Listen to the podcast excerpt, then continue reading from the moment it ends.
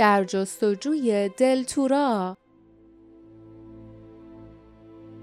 کتاب هفتم دره گم شدگان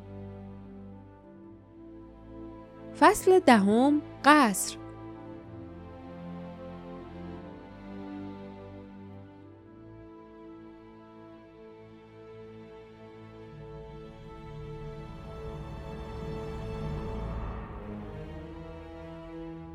همچنان که راه می رفتند مه دور برشان می چرخید. سرخس ها و پیچک ها به پاها و صورتشان می خورد.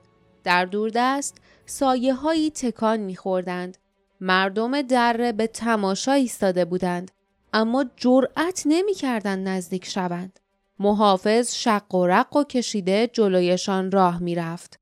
جاسمین آهسته گفت اگه این محافظ داره ما رو به یه قاری، کلبهی، جایی که زندگی می‌کنه می‌بره چه بهتر. اونجا محل نگهداری سخنش را قطع کرد و به نریدا نگاه کرد.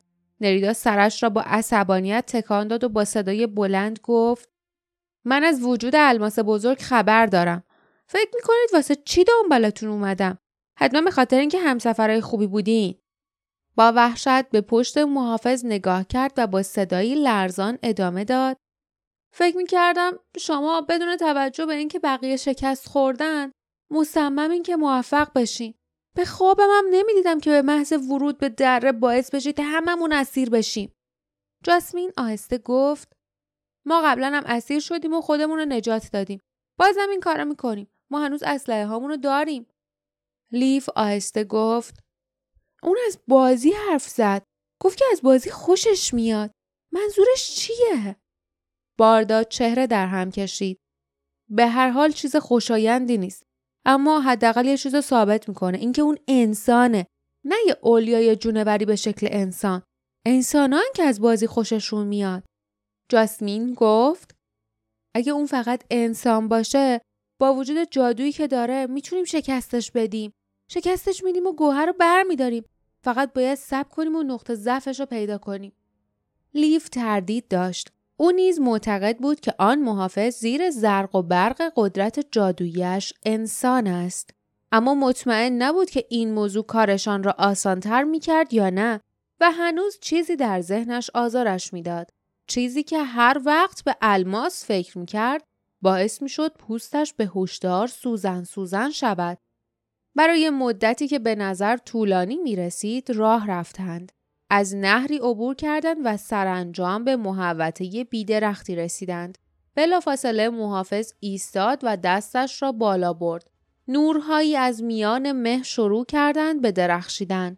هنگامی که همسفران نزدیکتر شدند، دیدند که نورها از میان قصری شیشه‌ای و گنبدی شکل می درخشد. مه دیوارهای شیشه‌ای بیرونی قصر را در بر گرفته بود و در انعکاس نور به طرز وحشتناکی می درخشید. در آن مه رقیق صدها پیکر خاکستری ساگوار پاهایشان را روی زمین میکشیدند و راه می‌رفتند اما داخل قصر رنگهای شاد و متنوع می درخشیدند.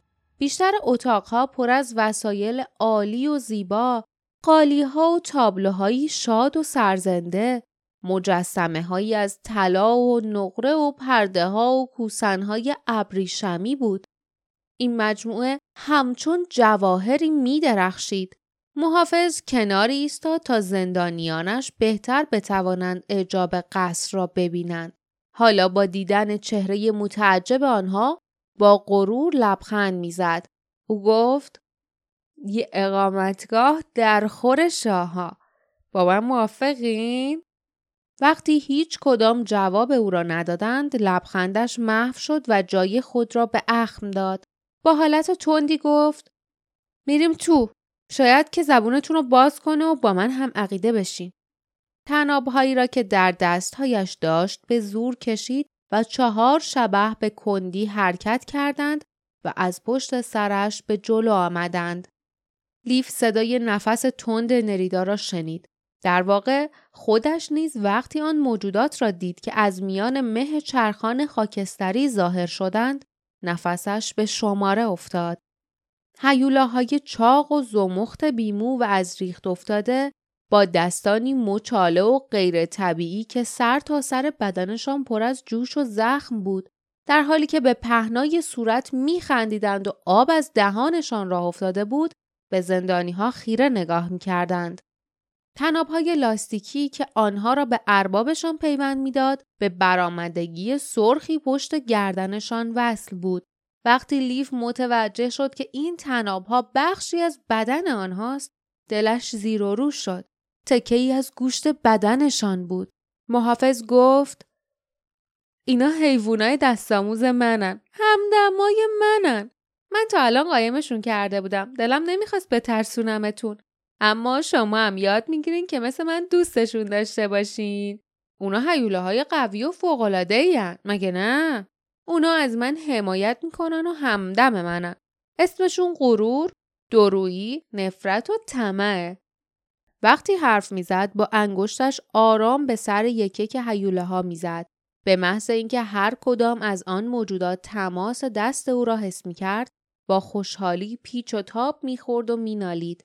محافظ خندید و گفت اسمشون یه شوخی کوچیک از طرف من. چون با اینکه هر کدوم یکی از عیبایی که شمردم و توی خودشون دارن اما بعد از اینکه این اسم روشون گذاشتم دیگه این عیبو ندارن. طمع طمع نیست. غرور مغرور نیست. درویی درو نیست. نفرتم متنفر نیست. ابدا. اما مهمترین مسئله اینه که نفرت هیچ وقت تو عمرش از چیزی متنفر نبوده متوجه شدین؟ بامزه نیست؟ وقتی دوباره جوابی نشنید برگشت و به طرف دری رفت که در میان یکی از دیوارهای قصر نصب شده بود. در باز شد و او کنار ایستاد. لیف، باردا، جاسمین و نریدا فوری متوجه شدند که به طرف در می روند. لحظه بعد آنها داخل قصر بودند و محافظ به دنبالشان می آمد. حیوله ها خورخور کنان پشت سر او جمع شدند. قلاده هایشان به طرز وحشتناکی روی گردنشان تاب می‌خورد. سه تا از آنها شروع کردند به جیغ و بیداد و به هم پنجه کشیدن. اربابشان با خشونت بر سرشان فریاد کشید و وحشیانه آنها را لگت زد و وقتی سرانجام آرام گرفتند محافظ رو به همسفران برگشت و با ملایمت گفت حیوانای دستاموز من بعضی وقتا مثل بچه ها با هم سازش ندارن. باید تنبیه بشن. اون که اسمش درویه با اون که غروره. هر دوتاشون از تمام میترسن. اما اگه مجبور بشن میجنگن. چون هر چی باشه اونا به هم وصلن و نمی‌تونن فرار کنن. در با صدای تق ملایمی بسته شد. لیف همچنان که در روشنایی آنجا پلک می‌زد به بر نگاه کرد. اتاقی که واردش شده بودند وسیع بود و پر از اسباب و اساسیه مجلل و دیدنی. وسط اتاق فوارهی قلقل می کرد و آب می پاشید. روی زمین انبوهی از کوسنهای مخملی قرار داشت. صدای موسیقی آرامی را می شنیدند. هرچند که لیف نمی توانست ببیند صدا از کجا می آمد. در انتهای اتاق میز درازی بود که رویش پارچه سفیدی انداخته و با کریستال و نقره براق آن را تزئین کرده بودند. شمهای سفید و بلند در جاشمیهایی زیبا و بینظیر میان ظرفهایی پر از غذاهای معطر میسوختند و از غذاها بخار برمیخواست. پنج بشقاب روی میز بود. دو تا در هر طرف و یکی بالای میز. محافظ دستهایش را با صدایی خشک و گوشخراش به هم مالید و گفت خب حالا تنهایی. حالا می‌تونیم از حرف زدن با هم لذت ببریم. غذا و نوشیدنی عالی، صحبت و بعد شاید بازی. غذا به نظر خوشمزه می رسید. اما به دهان همسفران مزه خاک و خاکستر می‌داد. آنها خیلی کم خوردند و در ضمن کم حرف زدند. زیرا از همان ابتدا معلوم بود که میزبانشان تماشاچی می‌خواست نه هم صحبت. میزبان از زمانی که سر میز نشست مدام حرف زد. حیوانات دستآموز وحشتناکش هم پشت صندلی او سر پا نشسته بودند. لیف دید که قلاده ها به مچ دستش وصل بودند. بدون تردید آنها به تصمه هایی متصل بودند که زیر آستینش مخفی شده بود. به این طریق ضمن آنکه می توانست حیوله ها را کنترل کند دستهایش نیز آزاد بودند. میزبان همچنان که شربتی طلایی را در جام کریستال میریخت گفت من غرق در ثروت به دنیا آمدم اما به خاطر بدجنسی و حسادت و دورویی دیگران همه چیزم رو از دست دادم. من از خونم بیرون کردن. هیچ کس دست کمکی به طرفم دراز نکرد. تنها غمگین ناامید تحقیر شده توی این دره پناه گرفتم. اولش تنها همدمای من پرنده ها و بقیه جونورای کوچیک بودن. اما جاسمین سخن او را قطع کرد.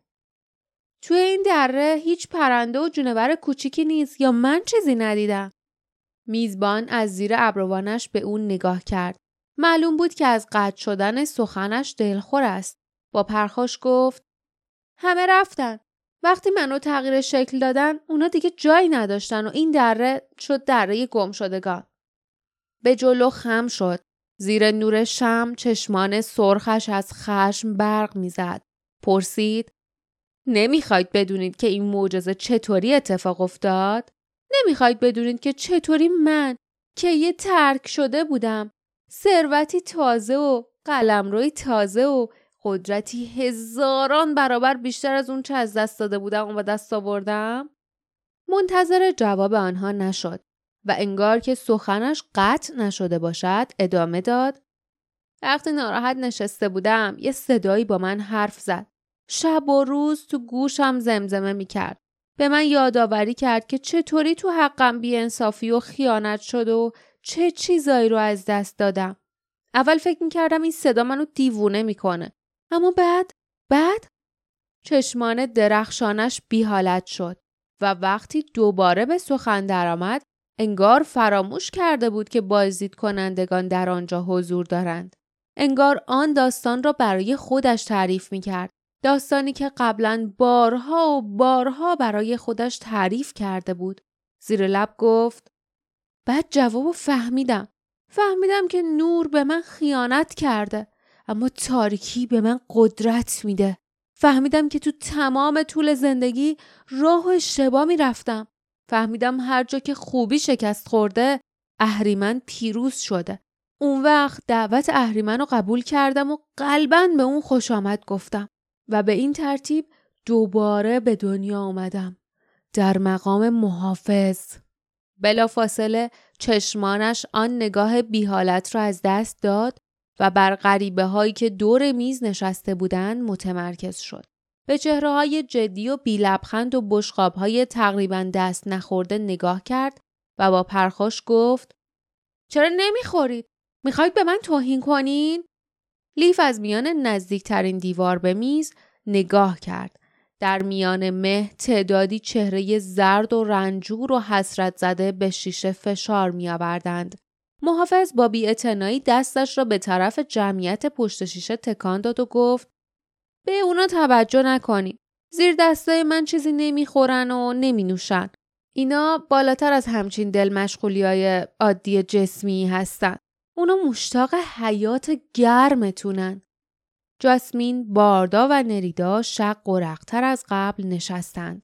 لیف لبانش را تر کرد و وقتی به یاد انگشتان خشک و بیروهی افتاد که او را نوازش کرده بودند از درون لرزید. با صدای گرفته گفت منظورتون اینه که اینا روح مرده ها به نظر می رسید محافظ رنجیده و عصبانی شده است. پشت سرش حیوله ها جابجا شدند و قرقر کردند. محافظ با عصبانیت گفت روح مرده ها؟ یعنی من به قلم روی مرده ها حکومت می کنم؟ زیر دسته من خیلی هم زندن. آره تا ابدم زنده میمونن. اونا ضعیف میشن و کم کم هم محو میشن. اما پیر نمیشن و نمیمیرن. اونا تا ابد اینجا تو قلم رو من زندگی می‌کنن. این پاداش اوناست. نریدا فریاد زد. پاداش؟ وقتی بشقابش را کنار می‌زد دستانش میلرزید. محافظ همچنان که متفکرانه به ریشهایش دست می‌کشید به تایید سر تکان داد و زیر لب گفت پاداش خیلی خوبیه اینطوری نیست هرچند از این میترسم که قدردان نباشن اونا قدر این بخت بلندشون رو نمی‌دونن لیف به خود فشار آورد تا چیزی بگوید و پرسید اونا پاداششون رو چطوری به دست میارن؟ محافظ با رضایت کش و قوسی به بدنش داد. معلوم بود که منتظر چنین پرسشی بود.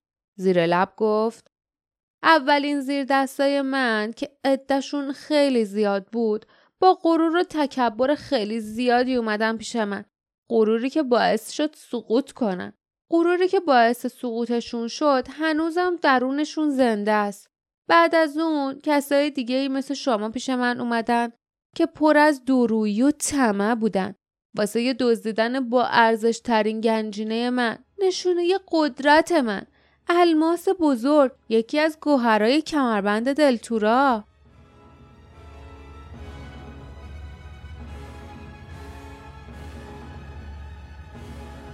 پایان فصل دهم.